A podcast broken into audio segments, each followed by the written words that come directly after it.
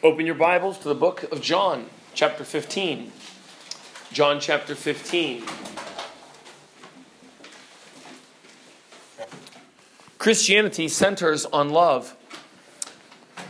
It is truly the religion of love. And if you compare throughout history, you cannot find a religion that is more focused on love than the religion of Christianity. It is the Bible that explains, defines, brings true love. 1 John 4, verse 8 says, God is love. Verse 16 of the same chapter says it again God is love. John 3:16 God so loved the world that he gave his son. That means the incarnation was motivated by love. Romans 5 8, but God demonstrates his love for us in that Christ died. So not only is Christmas love, but Easter is love. Good Friday is love. More than that, John 14 31, the same page that you're on, just look back a few verses. It says, I love the Father which means that Christ began with love for the Father, and more than that, he wants the entire world to know, which, if we had no other verses, would count for missions.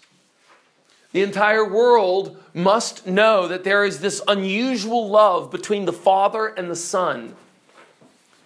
Our entire religion finds as its fountain and as its source the doctrine of love. Just think of the metaphors, the pictures that God has given us to remember our religion a husband and a wife. God is a father and he has a son, a shepherd and his sheep, a king and his people a father and his children. What do these metaphors mean except love? What do they all have in common? Is that the head loves those underneath. we have before us today a picture that is complex, a picture that is fascinating, a picture that does justice to the title of the book that D.A. Carson wrote The Difficult Doctrine of the Love of God. The doctrine of the love of God is not only difficult, it is complex. It is heavy. It's more than you can carry. And I'm going to attempt to give you some revelation of the love of God today. And if you go away from here without some sense of being overwhelmed, then either I have not taught well or you have not listened well. There ought to be a sense today of real drowning in this concept that is too great for us. Because this passage speaks about love more than ever in the last night of our Lord. You will recall that John 13, 14, 15, 16, and 17 is the last night of Jesus Christ. They will put him to death in just a few hours. He is right now walking to meet Judas and the ruler of the world, Satan. He's walking through the garden and he points out, Do you see that vine? I am the true vine. He began teaching in the upper room with these words, or with this motivation. Having loved his own who were in the world, he loved them up until the end. Which means what you're about to read in John chapter 13, that was John 13, verse 1 that I quoted. John 13, right up until the end of the book, is a record, an unusual record of his love. So when a church refers to the final week of our Lord as the Passion Week, or when they refer to the crucifixion as the Passion of Christ, it comes from that. Jesus loved them right up until the end. And it is at the cross that we see the supreme evidence of his love. I have marked in my Bible from John 13 to 17, every time the word love is used, it is constant. But nowhere more constant than right here in chapter 15. And so, even though we had one sermon on the, the 11th commandment back in chapter 13, do you remember that?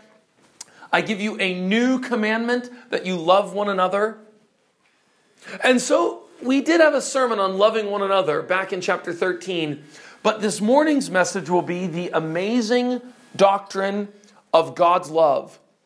And I would like to deliver one main point to you, and it is this Christ pours out divine love, and he expects the same in return. That's the point of this passage. And let me try to show that to you. We'll look down in verse number 9. Do you see the word love in verse 9? How many times? someone just tell me. How many times is the word love in verse 9? Three times. How many times in verse 10? Two times. How many times in verse 12? How many times in verse 13? Do you see the word friend in verse 13? Do you see the word friend again in verse 14? Look down in verse 15 and see if you can find the word friend there. The word friend is actually a noun, and it's a different Greek word for love. Perhaps you've heard these words before agape. Have you ever heard of the word philos? Philos is another word for love. The word friends here is the word philos. It's love, lovers, the ones I love and the ones who love me. So when you see friend, you could think that's love as well. Go down to verse number 17. Do you see the word love there? Now, the word love is not in verse 16, but the idea of love is in verse 16. Can anyone look in verse 16 and tell me where is the idea of love in verse 16? You did not choose me, but I chose you. 1 John 4 19. We love him because he first loved us. What we have here is a passage of scripture that more than any other in all of the gospels uses the concept of love. In fact, if you want to find the word love used as often, you're going to have to go to another book written by John, 1 John chapter 4, if you want to find love referenced as often. This section stands for the love of God the way Paul the Apostle's 13th chapter of 1 Corinthians stands as love. And so today I'd like to give you two points in the message. First is right from verse 9. The Father is the fountain of love. Look at verse 9 as the Father has loved me. I want to ask you, how has the Father loved Jesus?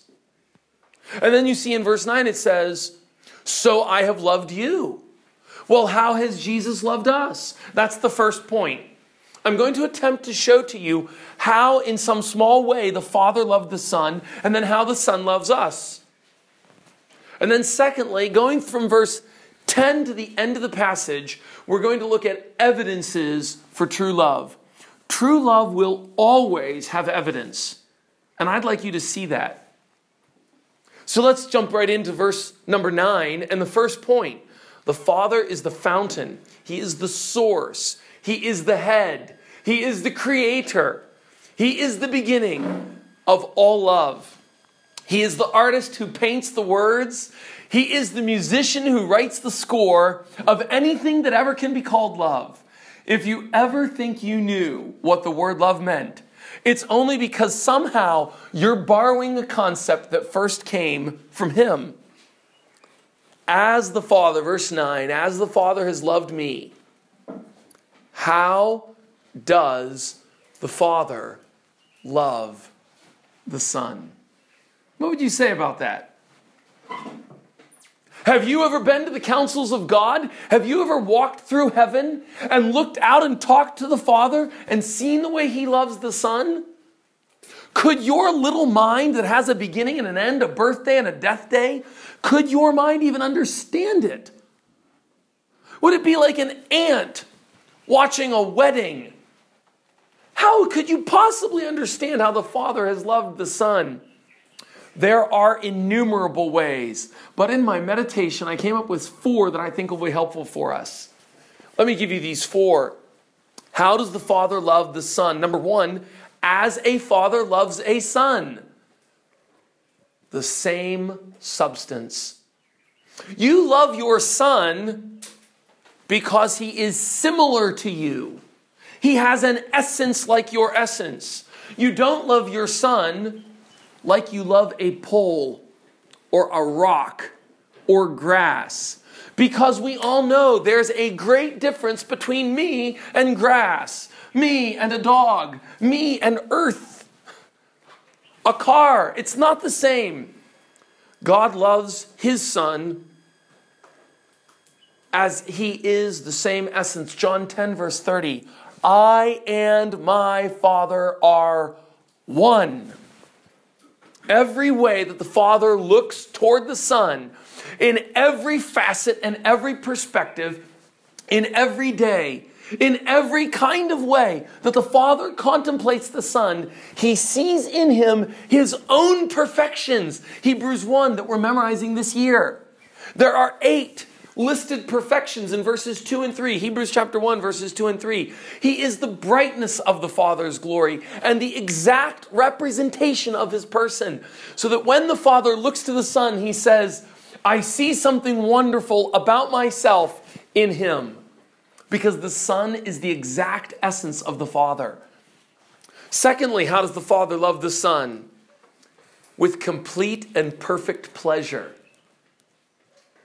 I said that the Father is the fountain of all love, but He's also the fountain of all joy.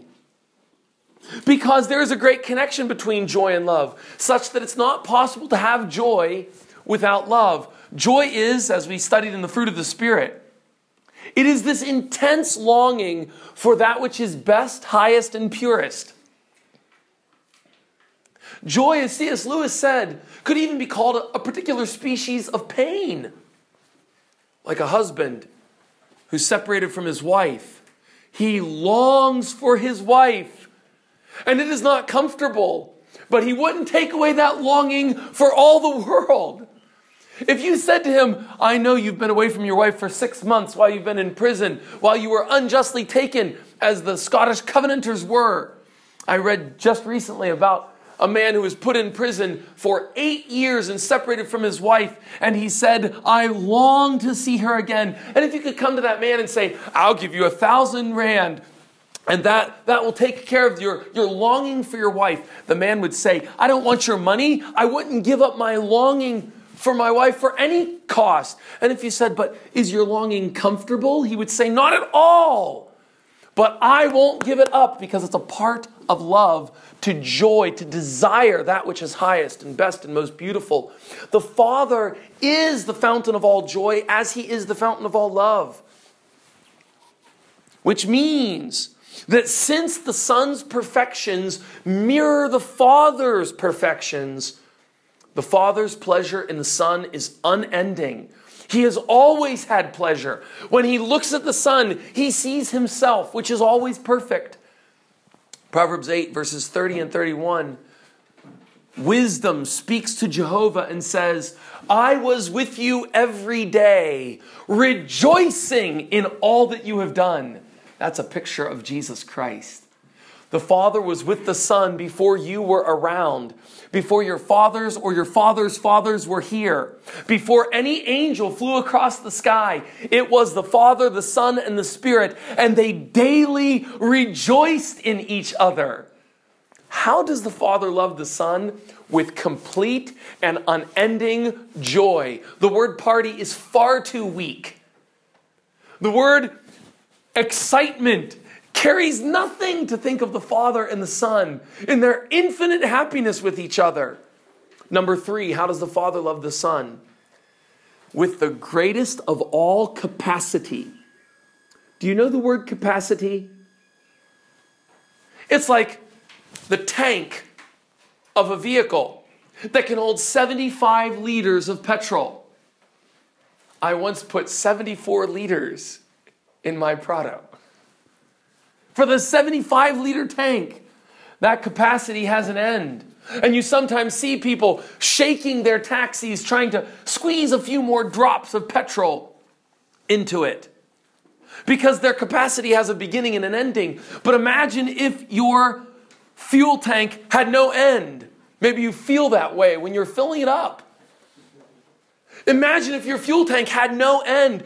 God has no ending to his ability to enjoy and see the Son. And the Son's pleasures have no end because they are exact representation of the Father's. And so when you come to worship God, your mind and your time and your energy are so short. You, this is nearly blasphemous. You will fall asleep after seeing some pleasures of Jesus. The Father never does. He looks and sees and rejoices and takes more and more, and his plate always is full of more. And he's never done enjoying the Son. You can take pleasure in God and then say, I've had enough. But he can't have enough because his capacity goes on, and he can't have enough because there's always more in Christ because he is the representation of the Father. Since the mind of the Father can take in all the universe at once, then he is able to enjoy more of Christ than we are. And since he takes in more of the Son's beauty, then he responds with even greater affection and adoration. You and I love him, but we ought to weep for our love is so pathetic and tawdry to give back to him. The Father always gives the right love to the Son because He always takes in all of the pleasures and beauties and comforts and happinesses of the Son. It's as if just a corner of the curtain is pulled back. In John chapter 17, we're going to get there. And when we get to John chapter 17, in a few months, you're going to say, Don't ever leave this chapter.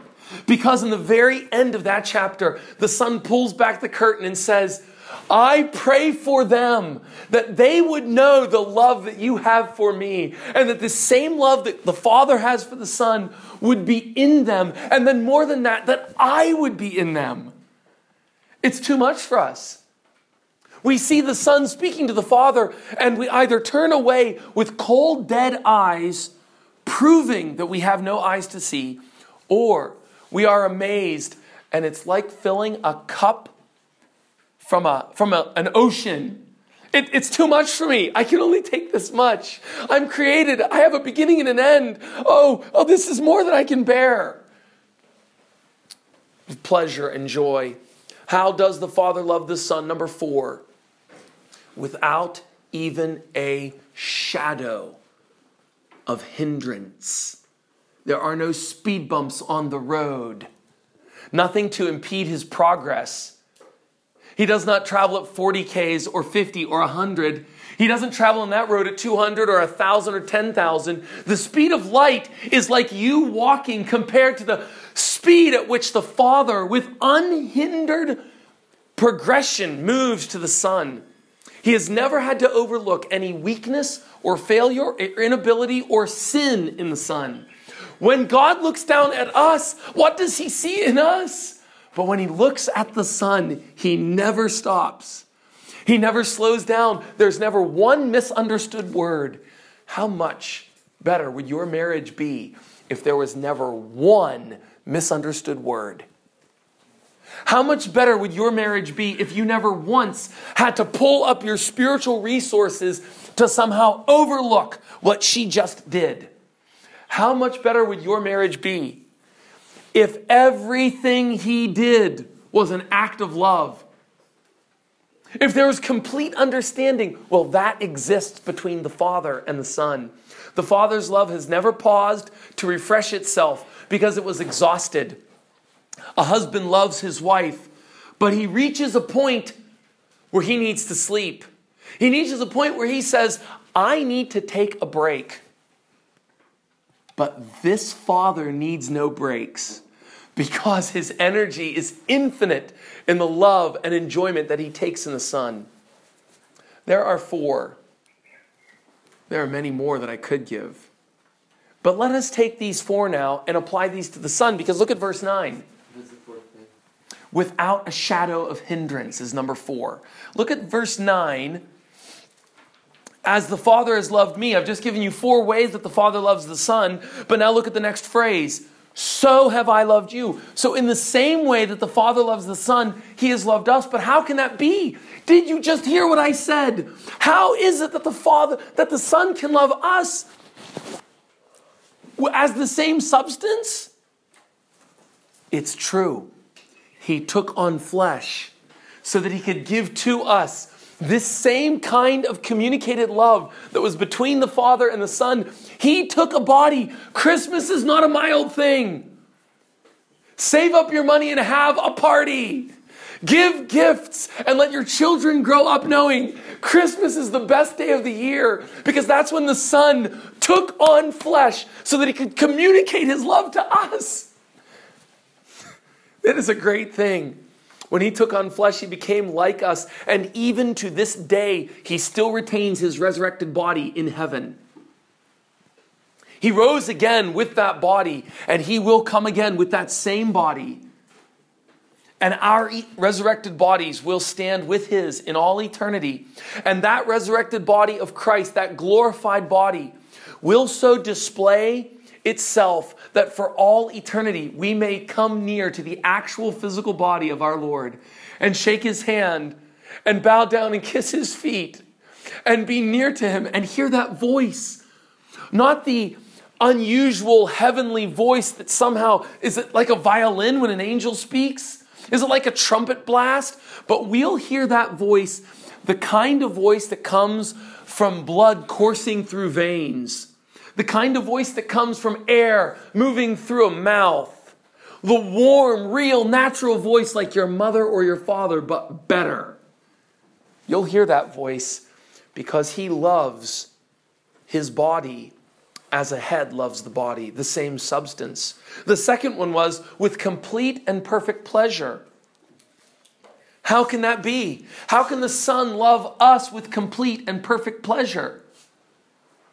Because when Jesus looks down at his people, he sees in them the image of God. He sees in them all of his own wisdom in knitting together, as Psalm 139 says, it, He knitted us, He sewed us together when we were in our mother's belly. Oh, study biology. Students, go to school and read about biology. Why? So that you can see the way the Son loves us in every kind of glory of the human eye and its 70 million rods and cones that receive light and turn it backward and upside down, and the mind twists it around to make the picture seem the right way. Oh, that's wonderful. And the ear, the amazing ability of the ear to take in sounds and even look beautiful right on our faces every part of the human body, from the breathing, the pulmonary system, to the blood circulating. I've heard, I read in a book, I don't know if this is true, it seems hard for me to believe this is true. If the veins and arteries were stretched out of any person, they would reach from here to the moon. That seems hard to believe that's true, but that's what I read in a book that if the veins and arteries of any human body were stretched out end to end, I can't believe how that would be, but they're long however they are. And God designed that all. And even more, He designed a system to reproduce so that God made it so that it will happen. How, how can this be? How can it be that there's an elimination process so that when you eat any dirt, any filth, He's got a, pro- a system for that? It all works out. How can it be that He puts toenails and fingernails and even eyebrows? What are the eyebrows for? Imagine yourself without eyebrows. Look at all the people around you and imagine them without eyebrows. He put it for beauty. But not only that, did you know the eyebrows stop some of the light and allow you to see better? People without eyebrows have reduced vision. He put it there for beauty and he put it there even for usefulness. Everything about the human body was done to demonstrate his love for us and his wisdom and power in us. And even more so in Ephesians 4, verse 24, it says, When we are born again, we are recreated in righteousness, holiness. God has made us so glorious that he the, the Lord Jesus loves us with this complete and perfect pleasure. What about this? Christ loves us with the greatest of all capacity. That is, as I mentioned for the Father, Christ has no ending to his ability to rejoice in us. He knew us before we were born. And in his mind, we are already glorified. Have you noticed this about the golden chain from Romans 8, verses 29 and 30? In the golden chain, there are five verbs. For those whom he foreknew, he also predestined. And the ones he predestined, he also called. And those he called, he justified. And those he justified, he glorified. But look back at those and look at the tense of the verbs in each of those. For the ones that he foreknew, he also predestinated. And the ones that he predestinated, he also called. And the ones that he called, he also justified. And the ones he justified, he also glorified. Every one of those verbs is in the past tense. Have you been glorified yet? In the mind of Christ, you are. That's what that verb means. That's the reason it's in the past tense. The foreknowing was in the past, the predestinating was in the past. For some of you, the calling is still in the future. He hasn't yet called you out of your sins and out of darkness into light. But in the mind of Christ, he says, I see it as if it's in the future because it's so certain. Number four, he loves us without a shadow of hindrance. This is the most mind boggling of all how can our sin not be a speed bump on the road of his enjoying pleasure?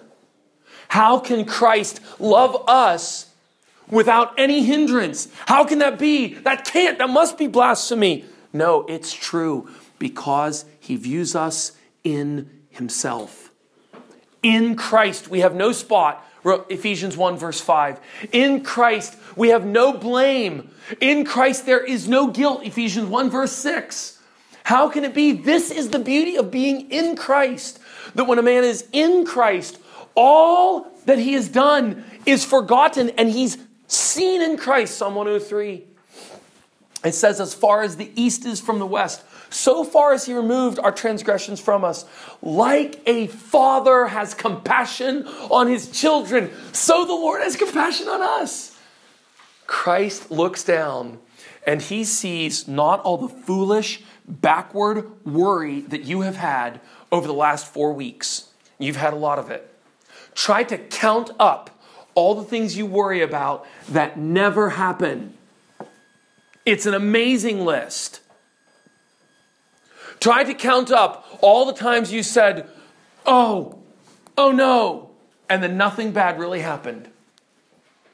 Try to count up all the times you've doubted his promises.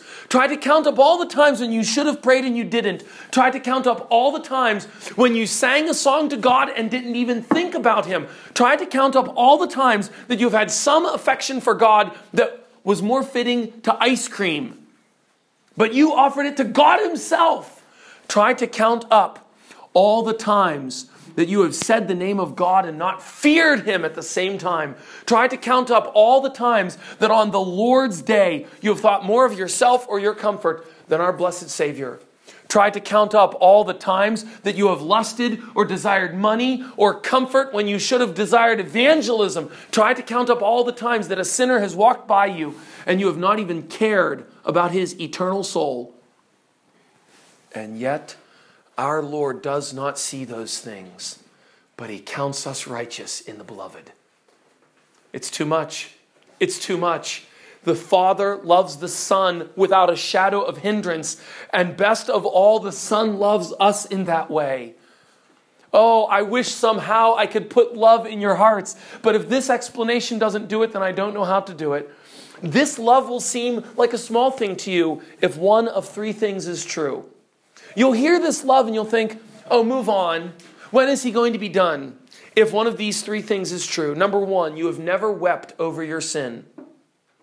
If you have never wept over your sin, if you have not known what it is to have a day or a week or better, a month or a year of really being broken over your own sin, then you'll think about this love that it's, it's a small thing. You'll take it as two rand if you haven't gone through 2,000 rand of conviction. Number two, this love will seem like a small thing if you have not yet had right thoughts of God. Have you ever pondered how high He is, how holy, how beautiful and glorious He is? This love will seem like a very small thing if you have not thought much of God. If you can say the name of the Lord Jesus as if it were a curse word, or if you can hear others say it and it does not bother you, you would not endure conversation with a man who spoke about your mother in a disrespectful way. You overheard him speaking to a colleague, and these two were talking, and they mocked your mother. Would you be quiet? And yet, we hear the name of the Lord Jesus and sometimes say it ourselves. You will think this love is a small thing if you have never feared God. Number three, you will think this love is a small thing if you have not come to grips with what happened at the cross. I wonder, has there ever been a Sunday afternoon between the morning service and the evening worship when you have finally been able to get some time just to think and pray and to ponder, to read, and realized what happened when he said, My God, my God, why have you forsaken me? Has there ever been a time when you have understood what he said? It is finished. Or into your hands I give my spirit.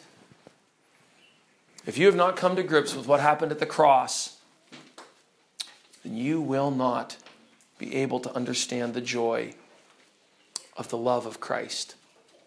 But this love is the chief joy of heaven. It will go on into all eternity. Faith will not go on Perseverance will not go on, but love will. Repentance will not go on. Evangelism will not go on, but heaven is a world of love because all through eternity, love will spring up more and more. It will spring from enjoying God Himself it will be the flower that produces new blossoms every day. It will be, as Revelation 22 says, the tree that gives 12 different kinds of fruit for each month of the year. It's the tree that never stops blossoming and it always has some new pleasure and comfort for you. Mozart, uh, the, the Austrian composer Mozart, once met a beggar and he asked for money and Mozart had no money. So he said, Here, step into this coffee shop with me. He stepped into a shop, pulled out a piece of paper, and Mozart was a genius who was playing the piano at four years old. Mozart pulled out a piece of paper and wrote down some music notes, a little minuet, gave it back to the beggar and said, Walk down the street on the left is my publisher. Give him this and say it's from Mozart.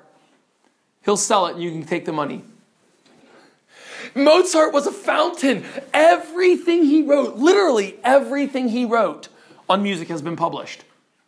There was a man named Köchel who, after Mozart died, gathered together every paper, and it li- reaches into the hundreds of published documents from Mozart. Literally every musical uh, um, composition that Mozart ever wrote was published.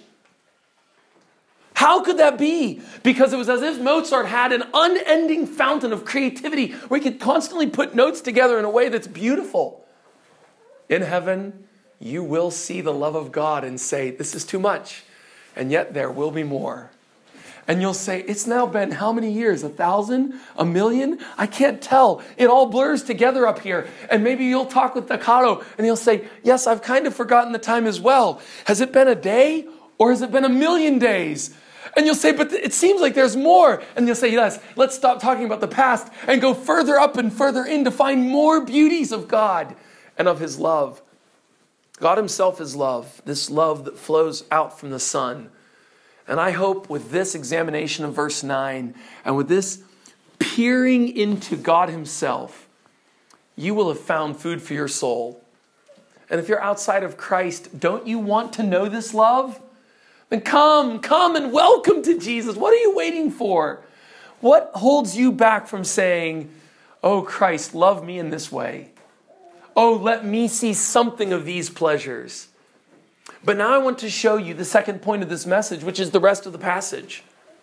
I'd like to show you that true love always demonstrates itself. It always shows, it always acts, it always moves, it can't be still. There's nothing static or stagnant. It's the river that keeps flowing, not the pool that has algae on the top. This list in the rest of the passage is going to be a blended list. So I think I'll help you by putting this up here. Let me put on the board here a list of Christ's loves for us, evidences that Christ loves us, and then evidences that the believer loves Christ. So as we go through this passage, you can see them and tell them out to me, and we'll, we'll exegete this together. There are at least 11 of them, 11 that I've found. Let's look at these. In verse 9, as the Father's loved me, so have I loved you. Continue in my love. The first evidence that a believer loves is perseverance. Perseverance.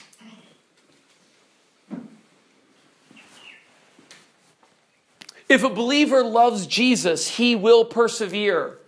What is more difficult than doing right over and over? Time is the great test because time works on the human spirit in a way that no other faculty does. A man can speak very well and give his testimony and say, Well, I'm going to do these great things. Show me that next week and next month, and show me that next year and in 10 years.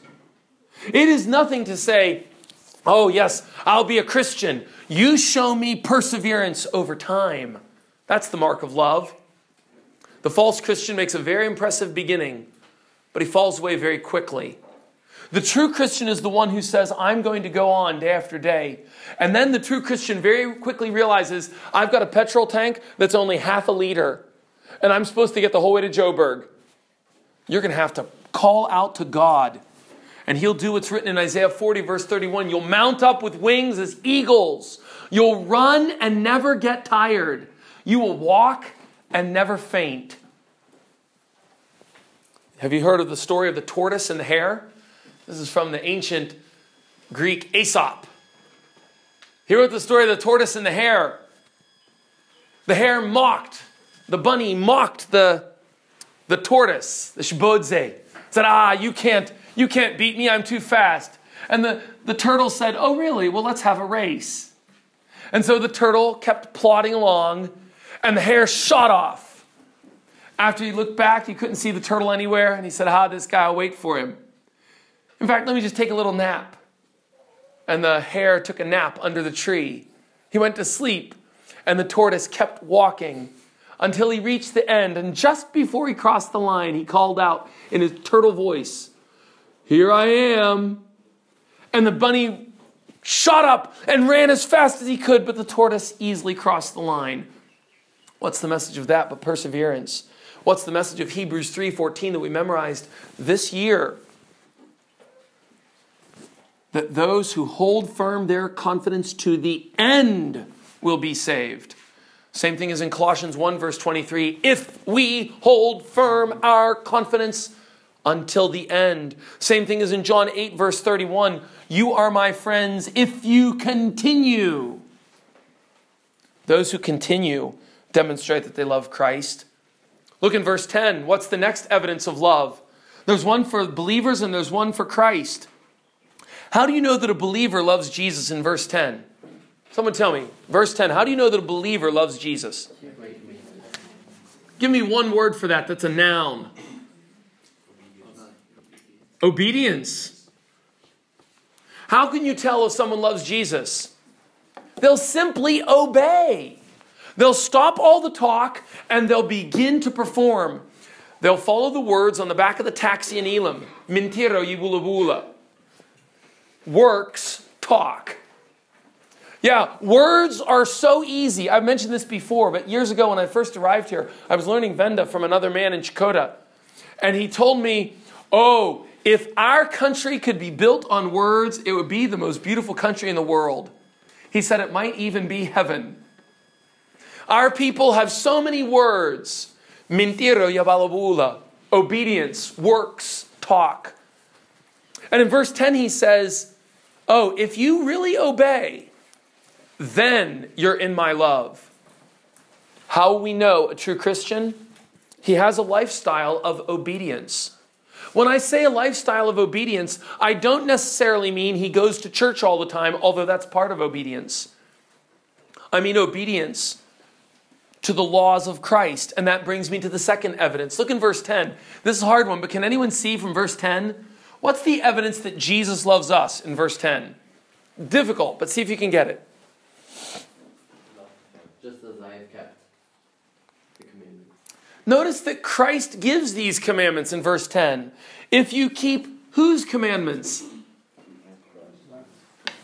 Do you realize that until 1929, the Tsongas did not have the commandments of Jesus? It is love that God gave them. 1936 for the Vendas. Vendas, you haven't finished 100 years with the commandments of Jesus. It is love that He gave these to you. English speaking people got the commandments of Jesus in 1384. We went through hundreds and thousands of years without these commandments. It was love that gave them. The Jews did not have these commandments until 30 AD. They had to live all their lives as the Old Testament was, it was darkness and not light. It was the shadow. When Christ came, he gave his commandments, which is why Matthew 17, verse 5, when he goes up on the mountain with Peter and James and John, what does the voice from heaven say? This is my beloved Son. Listen to him, not who? Elijah and Moses. Who was on the mountain with Jesus in Matthew 17? Jesus appears with Elijah and Moses. Elijah stands for all the prophets, Isaiah to Malachi. Moses stands for the five books of Moses, the law and the Pentateuch. And Jesus stands in their middle conversing, and the voice booms out from heaven like thunder Listen to my son. He has his commandments, he has words for you, he has the new covenant. You listen to him. He comes as the prophet, priest, and the king. He has something for you. Christ loves us and proves it by giving his laws. Number one, he gives laws. He gives his laws. Look down at verse number 12. What is the evidence that Christ, I'm sorry, what is the evidence that believers love God? In verse 12. What's that? Can I put up here mutual love? Mutual love, verse 12. You will know a Christian because he will love other Christians. Why is that so important? Because if you love other Christians more than you love your flesh and blood, it sends the message that you have been bound by a new parent. You've been born to a new parent. It shows the message, I should have, I'm sorry, I mixed my metaphors. It shows that you've been born to a new parent or bound to a new master. When you begin to love someone who's different from you, who lives in a different home, who maybe has different situation in life from you, it shows this person has a new master and a new father. It is vitally important, as Jesus says in John 13 35, just a few months ago we studied this, that you must love one another as I have loved you. By this, all men will know that you are my disciples when you have loved one to another.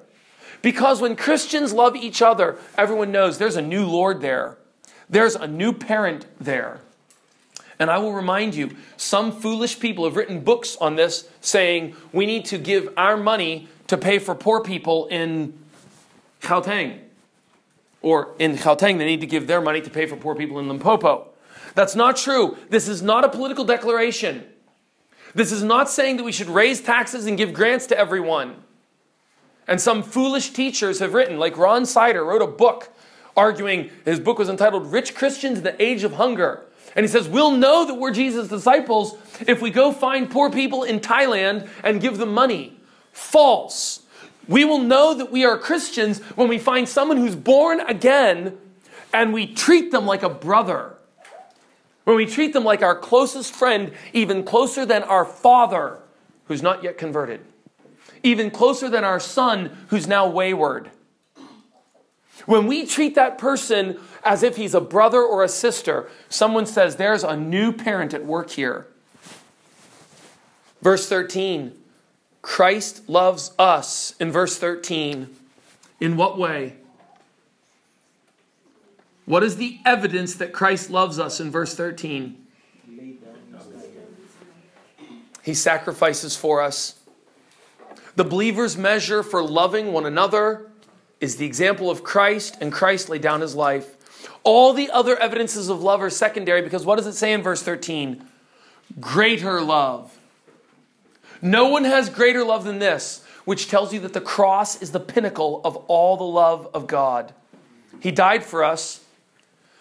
I asked yesterday when I was preaching, when Jesus died, what did he do? And I'll ask you right now. I'll give you three options A, B, C. You, you, you see if you can choose, or you can pick letter D. I don't know. Letter A. What was Jesus doing when he died? Was he a good example for us? Letter B. Was he removing the Father's wrath? Letter C. Was he paying the debt to Satan? A, B, C. Which one was it? Letter A. If you think letter A, you can raise your hands. Letter A, he was a good example. Letter B, he was um, removing the Father's wrath. Letter C, he was paying a debt to Satan. Let's, let's vote right now. Letter A, who says he was being a good example? Don't look around, look, look up who wants to vote? Letter A, who's going to vote? Okay. Letter B, I should say, first one, uh, uh, uh, I don't know. Letter B, removing the Father's wrath. Letter C, paying a debt to Satan. Letter D, I don't know.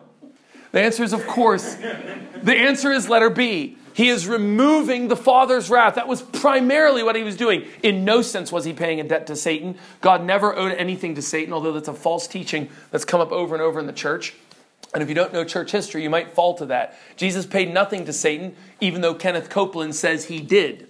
Kenneth Copeland, the popular uh, TV preacher, needs to sit down and be quiet because he does not know what he's talking about.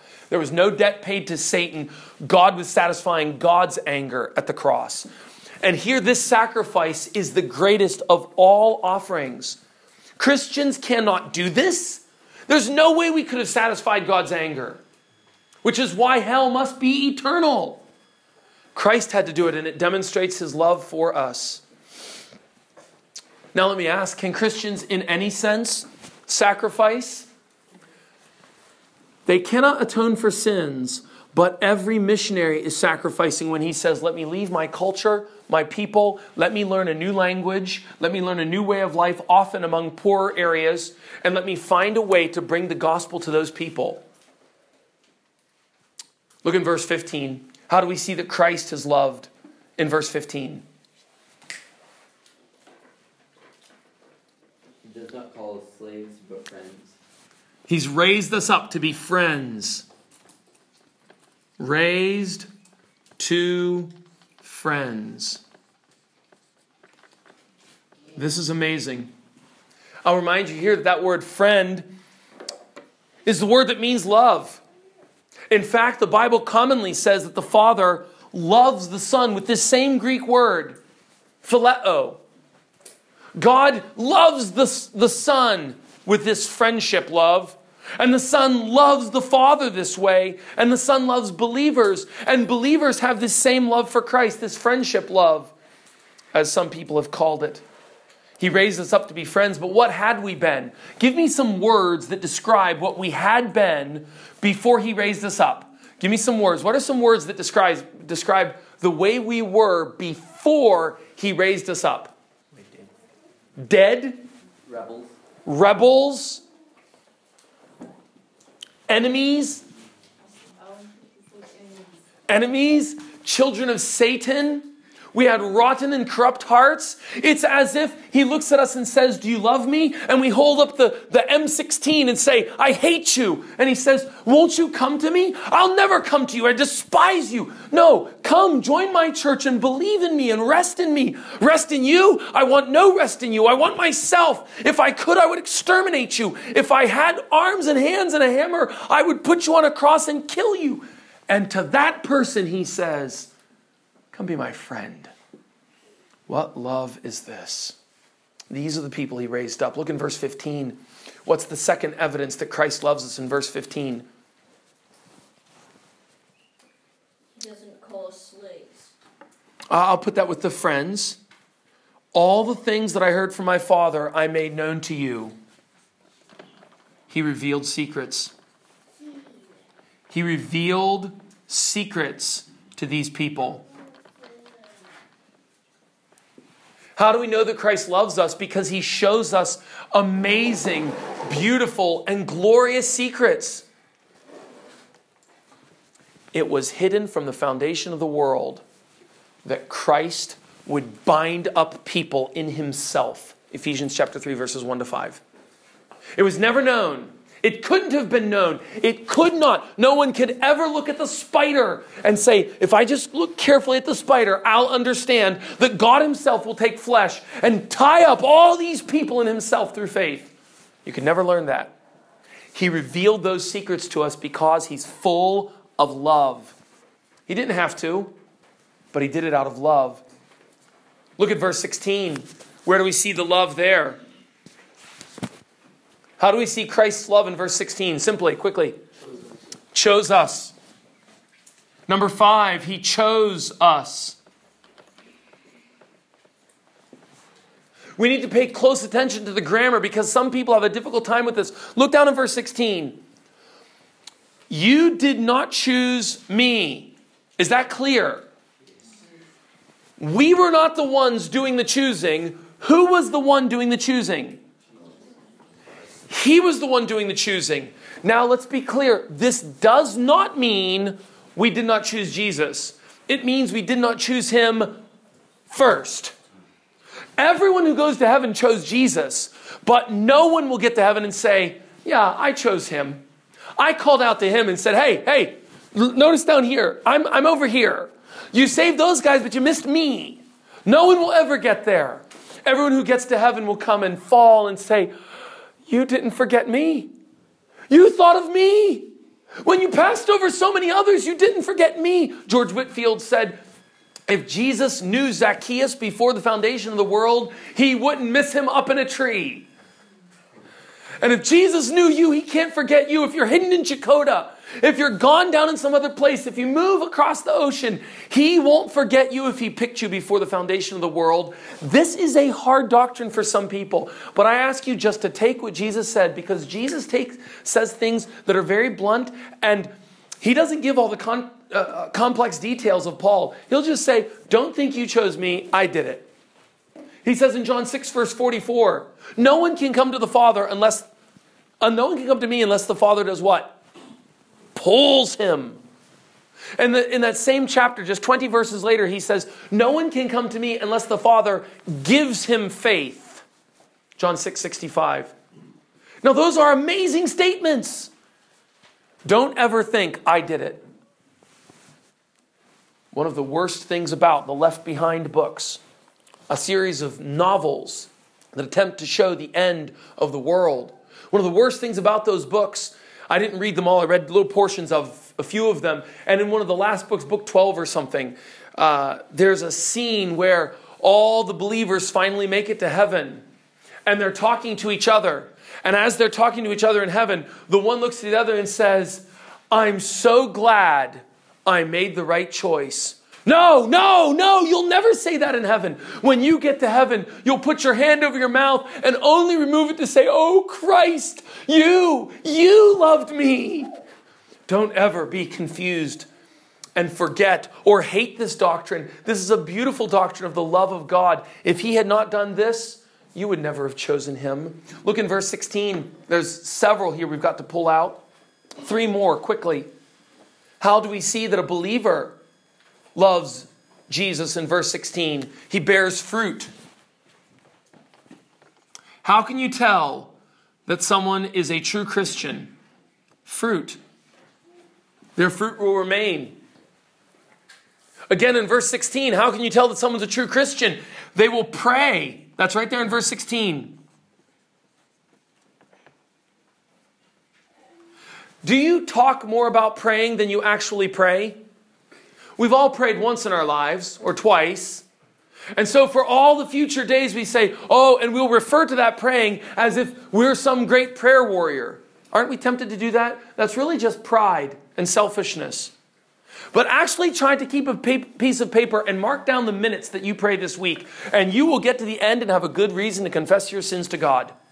You will understand James chapter 4 verse 2. You do not have because you do not even ask. I read an article years ago, or not an article, a book. I read a chapter in a book on pastors who fall out of the ministry.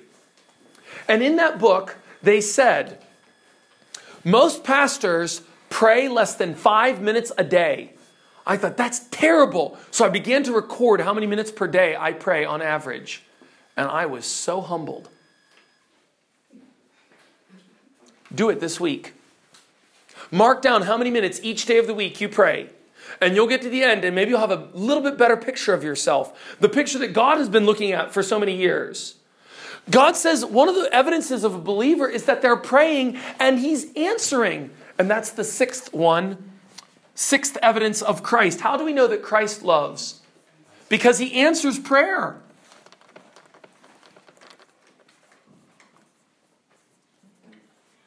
In verse 16, who is it that's answering the prayer? It's the Father. But in chapter 14, verse 13, it's the Son who answers the prayer. In chapter 14, verse 14, it's the Son who answers the prayer. You see, Jesus commonly answers the prayers and commonly gives. But the Son and the Father are so connected that he can use either one. If you're listening to this, what we've done is drawn on the board two different columns where Christ's love is demonstrated and also the believer's love is demonstrated. And we found there's at least five proofs that a believer really loves Jesus, and at least six proofs that Jesus loves his people. And from that, we come to this conclusion that Christ, that true love always shows itself. Let me close with this final word. The love that reaches out with joy to save a sinner and to build up a Christian. The love that He invites you to and that I call you and even command you to come to today. That love that is so inviting now in 2021 in July on a cold morning can turn around and be your enemy. In the amazing story, The Lord of the Rings, toward the very end of that book, a king goes out to battle, King Theoden, and he rides on his horse, Snowmane. The horse takes him to victory, and he kills all of his enemies until he comes up against one great enemy. And the horse is so terrified by the enemy that he rears up and throws the king. The enemy shoots a dart at the horse and it falls over on the king, such that the same thing the horse that brought the king to victory, in the end, is what killed the king. That is a picture of the love of God because the same love that can save a sinner now will damn a sinner in the future. How so? Because today he offers his love to you if you will sue for peace. But if you reject that offer, then in the future his love will be directed toward the demonstration of his justice. And he so loves himself that he will love to show his justice. And all the energy that he takes to pour out to pull you to Christ today, he will pour that same and even more energy into showing his justice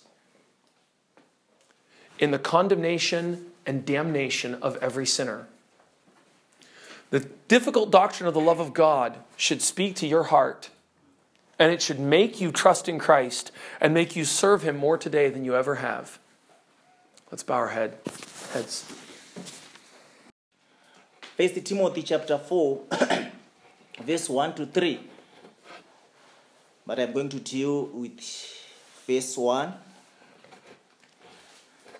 Now the Spirit expressly says that in later times some will depart from the faith by devoting themselves to deceitful spirits and teachings of demons through the insincerity of liars whose consciences are seared, who forbid marriage and require abstinence from foods that God created to be received with thanksgiving by those who believe and know the truth.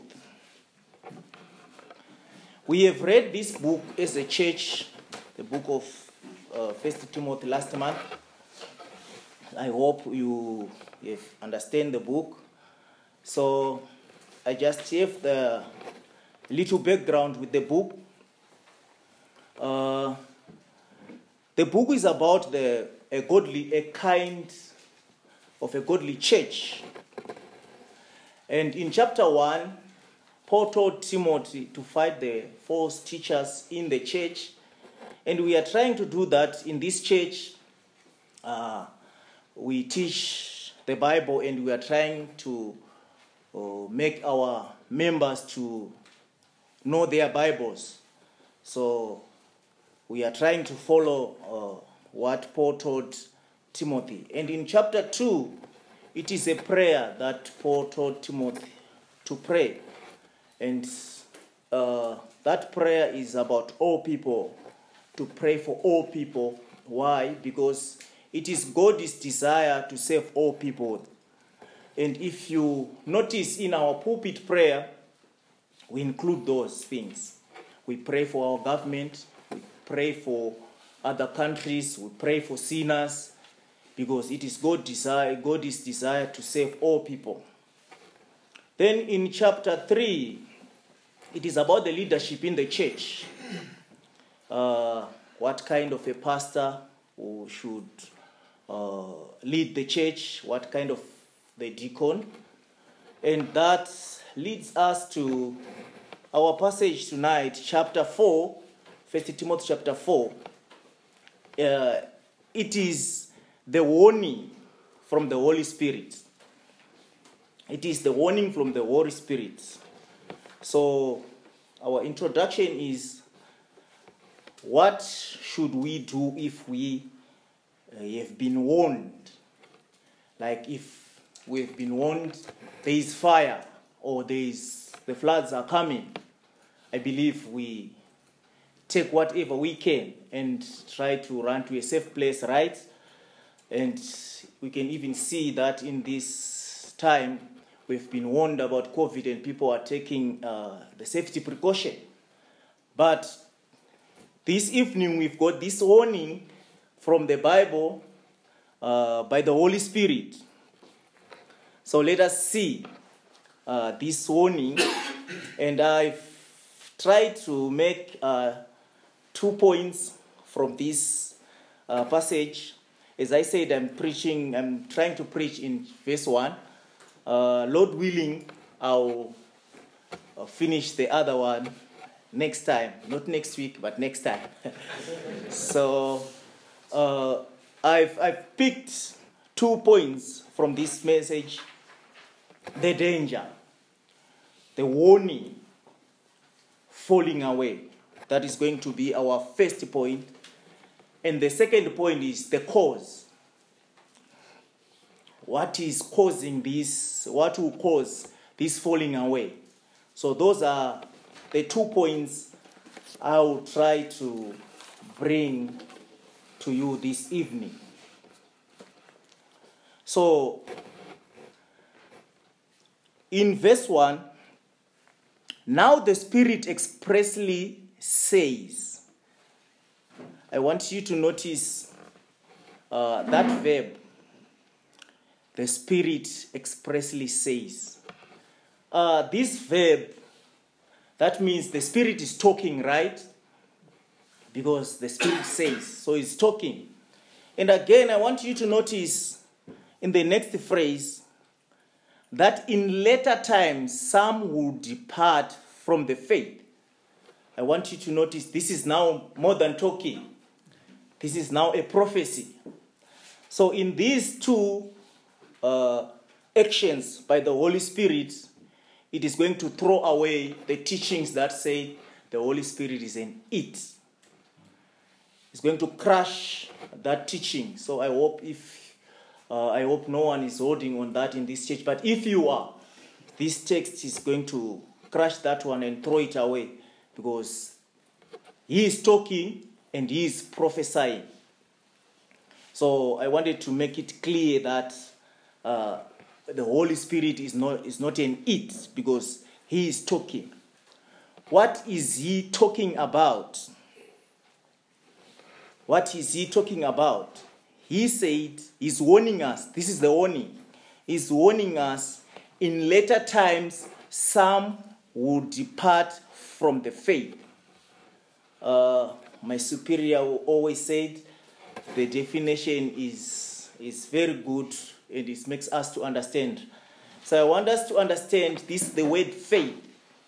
The word faith is not the means of justification. Like in John chapter 3, John chapter 3, verse 16, for God so loved the world uh, that he whoever believes in him should not perish but have everlasting life so that the word faith is not believing in this passage so what is this? The word faith. The word faith uh, is a system of doctrine or the gospel or the truth. We can find that in the book of jude. Uh, Jude was calling his uh, readers to fight, not to fight for the, uh, faith, the means of justification. He was telling his believers to fight for a system of doctrine, to fight for the truth, to fight for the gospel. So I want us to understand what is this faith. So the Holy Spirit is saying some will depart from the faith. So some will depart from the truth. So, I want us to understand uh, this, uh, this departing and this uh, the, the, the, the, the, the, the saying of the Holy Spirit of departing to it is the Holy Spirit is very clear. It's not this prophecy is very clear. It's not the prophecy like other false prophets. It's very clear. He's giving us the, the we some will depart and what is the cause. So it is very clear. Some will depart, and what is the cause? The cause is in the next phrase. They are going to depart by devoting themselves to the deceive, deceitful spirits and the teachings of demons. So this is the, the very clear uh, prophecy. And we will see that this prophecy uh, was fulfilled. So this is a true prophet. This is a true, true prophet because we can see when Paul wrote this letter, it is uh, 1,900 years ago or more when he wrote this letter. And when the Holy Spirit said, will fall, we saw that in chapter 1, verse uh, 119. Some have, fallen away, Hymenaeus and Alexander. They've fallen away. Uh, so we saw that this is the true prophecy from the Holy Spirit. And us again, we have witnessed this one, the, the, the falling away in this church or even in other churches. People had been falling away. So this, prof- this prophet is a true prophet because his words came to pass. So if we can look at this verb, the Spirit expressly says it's a perfect tense. It is happened in the past and is still happening even in the future. So we have to, to, to be terrified when we heard that because we saw those guys, Alexander and Hymenaeus, they fall, they fall, they fallen away, and we have seen, we have witnessed out by our eyes, some have fallen away. And now, this is the warning to us, some will, this is in future. Who are these some will? It is going to be me, maybe you. So we have to we have to, to be terrified because if this is a warning, some will fall away in the future. Who are these some? It might be you, it might be me. So we, we, we, must, we must be terrified uh, about this warning. So I want us to, to see uh, how do we react when we hear this? How? How do we re- react when we hear we hear this warning from the Holy, from the Holy Spirit? We have to react like uh, other other believers in the Bible. When Jesus said to the believers, "Someone is going to betray me," the believers were terrified. They look around. They say, Is it me? Is it you?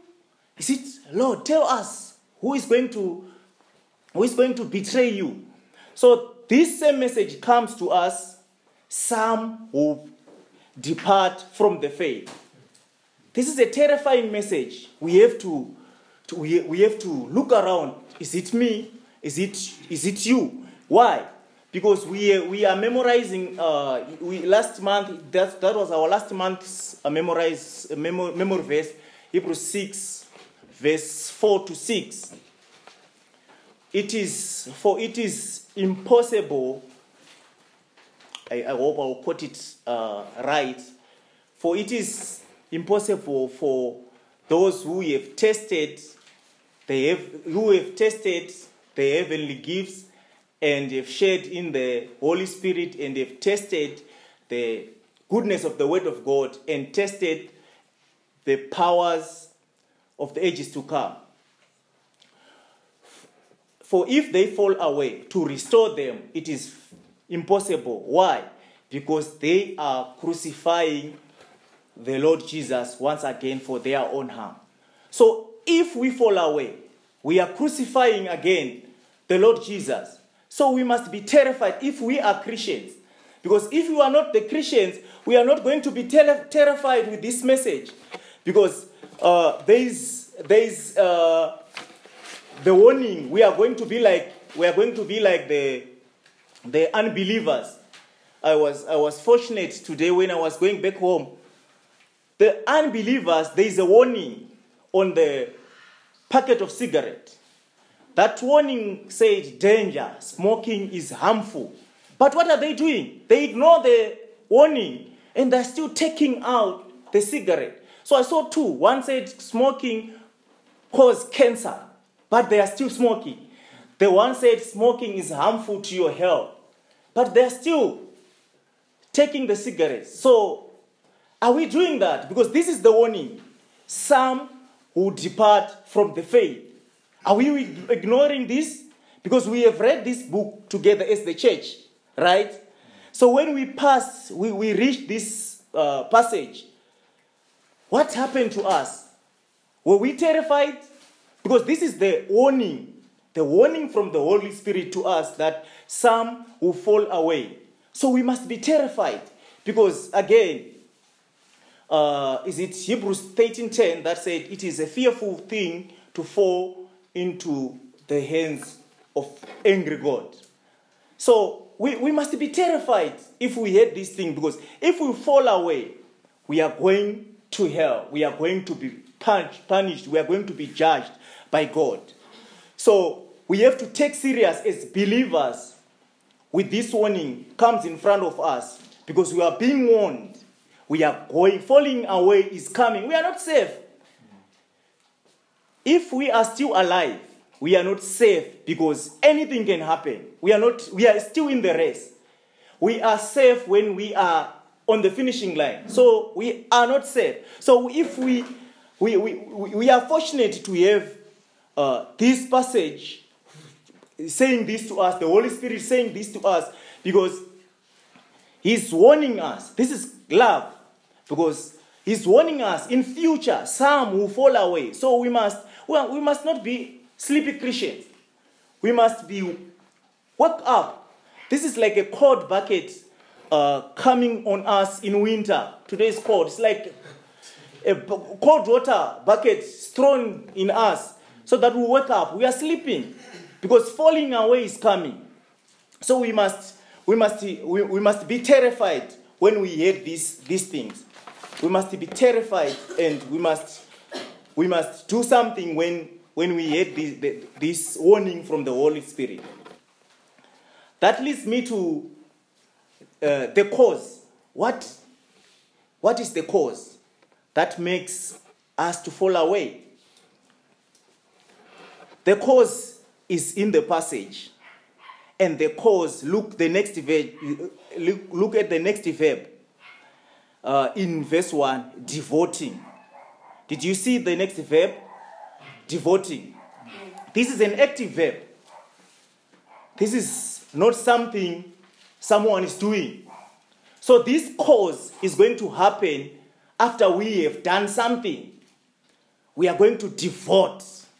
And devotion is something like we are not going to be forced. We are willingly doing that.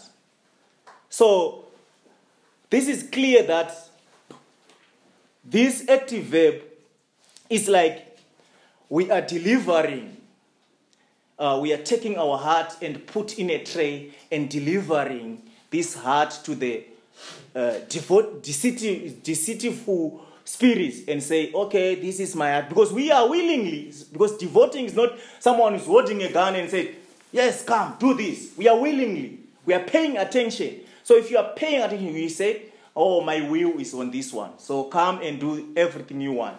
So this verb is an active verb, something we are going to do that causes us to fall. So this is the cause. If we devote to the deceitful uh, spirit, we are going to fall away. So we must be careful about this.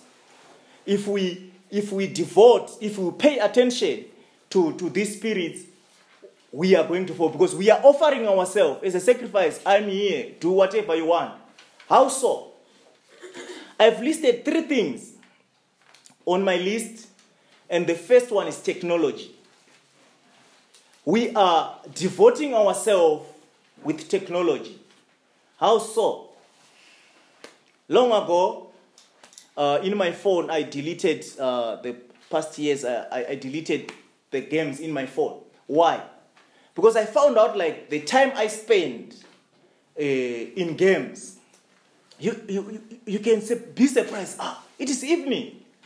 The whole time on the phone. So, not, not someone is forcing me, it's something I'm devoting to. So, I found out like I'm devoting. So, this is the kind of deceitful spirit, technology.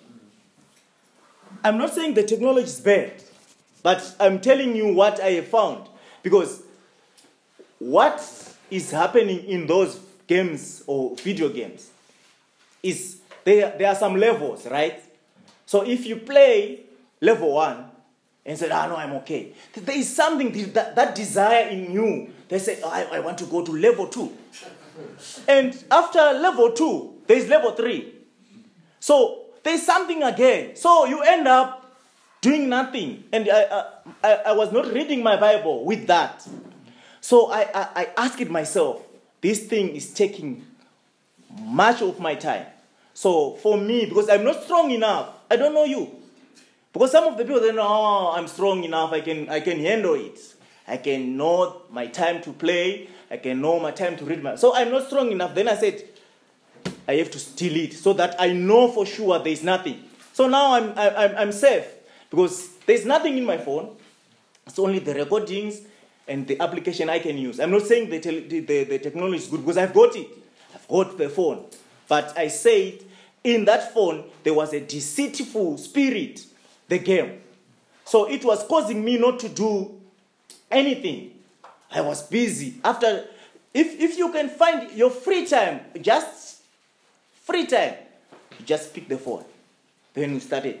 So I found technology is a, a, a, a deceitful, a, a deceitful thing. So I've deleted uh, the, the, the games. And the other thing, the Bible in the phone. I don't know. I saw some of the people, they've got it. But I found out like it's a temptation again.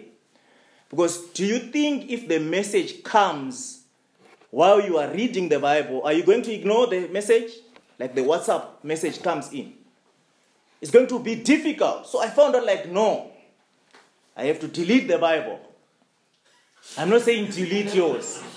Uh, I'm, I'm, I'm saying what I've experienced because it's a temptation. The preacher is preaching the word and the message, while you are reading, I don't think you are going to push off the message. You are going to click. So you see th- those deceitful spirits, they, how they work. So I found out like I have to delete that the Bible. I have to delete the games because I'm not strong. I'm not strong enough. So be careful with these de- deceitful uh, spirits because they work in many ways to deceive us. So be careful with that one. And again, the Bible tells us about these uh, deceitful spirits. We can find out in Matthew 7:15.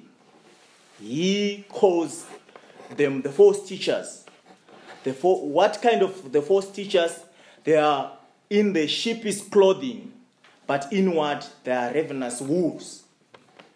So what they do, they uh, do God talk, but in their heart there is nothing. So you can find that on these preachers on television. So they, they, they, they use the Bible, but yet they, they are not, they, there is no God at heart. So you must, you must be careful with this because the Bible expressly said to us that they are sheeps in a clothing, uh, they are sheeps, but inside they are wolves. So we must, we must, we must be careful with that because I can call them, they are sangomas in suits because uh, there's no difference. Because what are they doing what is the same what the sangomas are doing. So, but it's only they know how to deceive people. So they make a plan. They are using the Bible to deceive people. So be careful. Be careful on those things. So I have this question: Are you related on in, on on any of these things I have listed uh, up there before before I reach this one? Are you related? Are you devoting yourself to the video games? Are you paying attention to the false teachers? Because if you are, you are in great danger. You are the part of this group, some. Because they are not all. And I have realized that if, when the Bible mentions some, yeah, you must, you must be careful because if it is all, you are going to relax it, ah, everyone. So some. So you have to, you, you have to think, am I?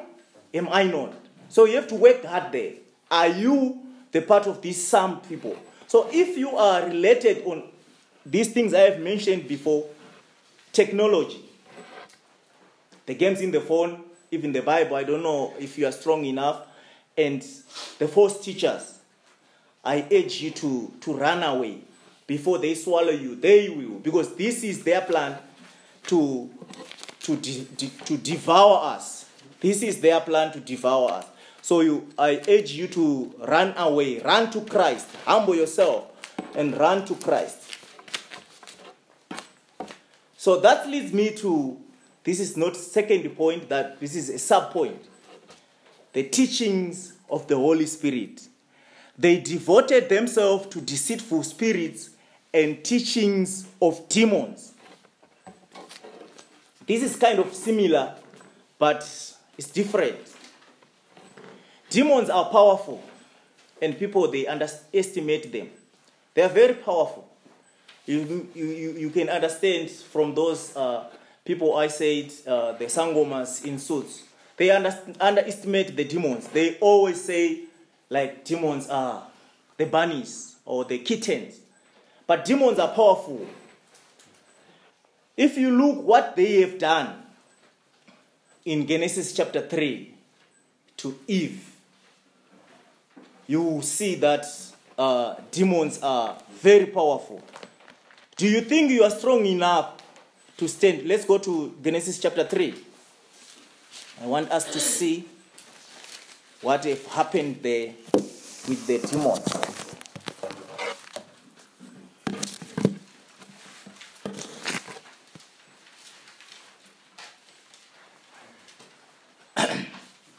Genesis chapter 3. It is the whole, it is not the whole chapter, it's from verse 1 to verse 4. So that we can understand what, what happened. Uh, now the serpent was more crafty than any other beast of the field that the Lord has made. He said to the woman, Did God actually say, You shall not eat of any tree in the garden? Now the woman is replying the serpent, We may eat of the fruit of the trees in the garden, but God said, You shall not eat of the, tru- of the fruit, you shall not eat of the fruit of the tree that is in the midst of the garden, neither shall, tou- shall you touch it, lest you die. Now the serpent.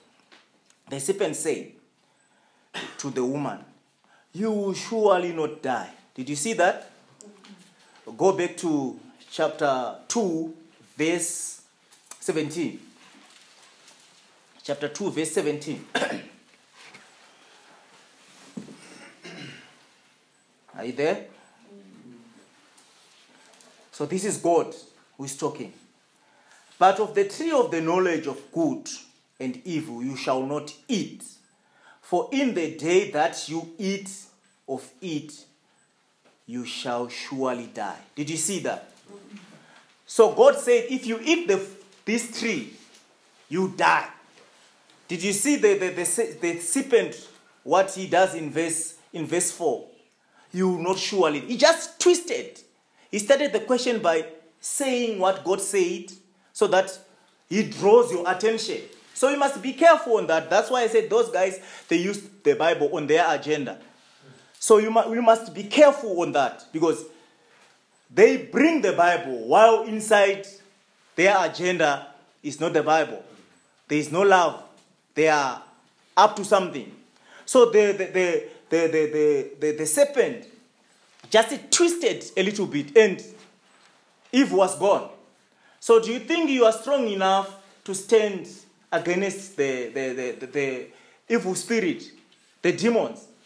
I don't think you are. It's just like uh, cutting margarine with a hot knife. It's very easy. Even little Cameron can do that. They can do that to you, to us, because I'm part of this psalm. We are not strong enough to the de- demons are strong. So these uh, sangomas in suits, they say they, they, they, they play with demons like they don't know. They don't they underestimate the demons because they are powerful. They they deceit Eve. The Bible said in the morning God was walking with Adam and Eve in the garden. They were fellowshipping with God. But look what the demon does to them. Those who were fellowshipping with God. Do you think you are strong enough to stand against the demon? I don't think so. So we must be very careful because this is their agenda. They want to deceive us. They want to they want to to to to, to devour us. That remind me about the story uh, Pastor said about the, the music of the demons on the island. Like if you hear that music, you are going by yourself, you are going to turn and they devour you, right?